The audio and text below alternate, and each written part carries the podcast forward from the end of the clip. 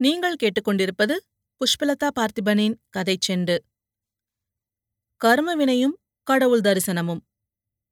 கடவுளோட தரிசனம் வேண்டி பலகாலம் தவம் செஞ்சிட்டு இருந்த ஒரு நாட்டோட மன்னனுக்கு அந்த கடவுளோட தரிசனம் கிடைச்சது.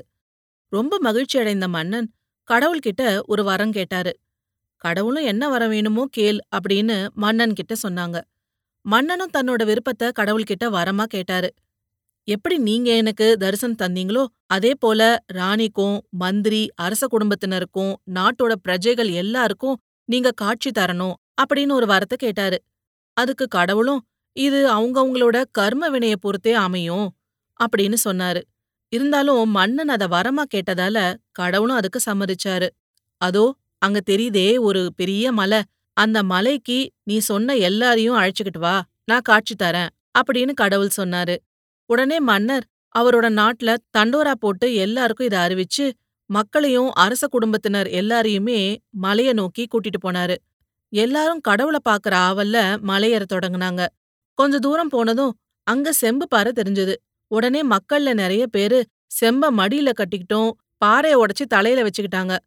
இத பார்த்த மன்னர் அவரோட மக்கள் கிட்ட எல்லாருக்குமே கடவுளோட காட்சி கிடைக்க போகுது. அதுக்கு முன்னாடி இதெல்லாம் ஒண்ணுமே இல்ல.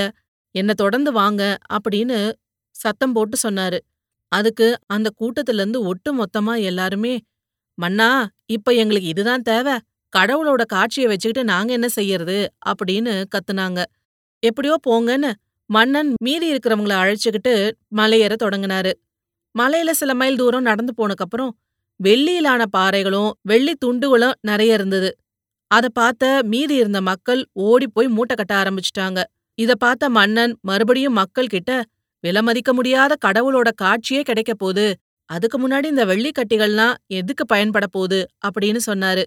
ஆனா அதுக்கு மக்கள் மன்னா இப்போ கடவுளோட காட்சியை விட வெள்ளிக்கட்டி தான் எங்களோட பொழப்புக்கு உதவும் அப்படின்னு சொல்லிக்கிட்டே முடிஞ்ச அளவுக்கு வெள்ளிகளை மூட்டை கட்டிக்க ஆரம்பிச்சாங்க. உங்க தலையெழுத்து அப்படின்னு சொல்லிட்டு மன்னன் மீதி இருந்த ராஜ குடும்பத்தோட மலையேற ஆரம்பிச்சாரு. இப்போ கொஞ்ச தூரம் போனதும் தங்கமலை தென்பட்டுச்சு. ராஜ குடும்பத்துல இருந்த பாதி பேர் அந்த தங்கமலைக்கு போயிட்டாங்க. மீதி இருந்தவங்க யாருன்னு பார்த்தா ராணியும் மந்திரியும் தளபதியும் அப்புறம் சில முக்கியமானவங்க மட்டும்தான். சரி வாங்க எல்லாரும் போவோம் அப்படின்னு அந்த மன்னன் அவங்கள வரைக்கும் அழைச்சுக்கிட்டு முக்கால்வாசி மலைய கடந்திருப்பாரு. அங்க வைரமலை தென்பட்டுச்சு. அத பார்த்த ராணில இருந்து மத்தவங்க எல்லாருமே வைரமலையில இருந்த வைரங்களை மூட்டை கட்ட ஆரம்பிச்சிட்டாங்க. மலை உச்சியில தன்னந்தனியா மன்னன் போய் நின்னாரு. கடவுள் அந்த மன்னன் முன்னாடி வந்தாரு. எங்க உன்னோட மக்கள்? அப்படின்னு கேட்டாரு. மன்னன் தலை குனிஞ்சாரு. அவங்களோட கர்மவின அவங்கள அழைச்சிட்டு போயிடுச்சு கடவுளே. என்ன மன்னிச்சிடுங்க கடவுளே அப்படின்னு சொன்னாரு. அதுக்கு கடவுள் நான் யாரா இருக்கிறேன் எப்படி இருக்கிறேன்னு கோடியில ஒரு சிலருக்கு தான் தெரியும். அப்படிப்பட்டவங்களுக்கு மட்டும்தான் என்னோட காட்சி கிடைக்கும். உலக ஆசைகளால சேத்த பூசிக்கிட்ட சிலருக்கு உடல் செல்வம் சொத்து செம்பு வெள்ளி தங்கம் வைரம் போன்ற ஏமாற்று மாயைகள்ல சிக்கிக்கிட்டு இருக்காங்க. இதையெல்லாம் கடந்து ஆசையே இல்லாத நிலையில இருக்கிறவங்களால தான் என்ன பார்க்க முடியும். அவங்க தான் என்ன வந்து அடைய முடியும் அப்படின்னு சொல்லிட்டு கடவுள் மறைஞ்சிட்டாரு. இது போன்ற சுவாரஸ்யமான கதைகளை கேட்க புஷ்பலதா பார்த்திபனின் கதை செண்டு சேனலை லைக் பண்ணுங்க கமெண்ட் பண்ணுங்க. மறக்காம சப்ஸ்கிரைப் பண்ணாதவங்க சப்ஸ்கிரைப் பண்ணிடுங்க. மீண்டும் அடுத்த கதையில் சந்திப்போம். நன்றி.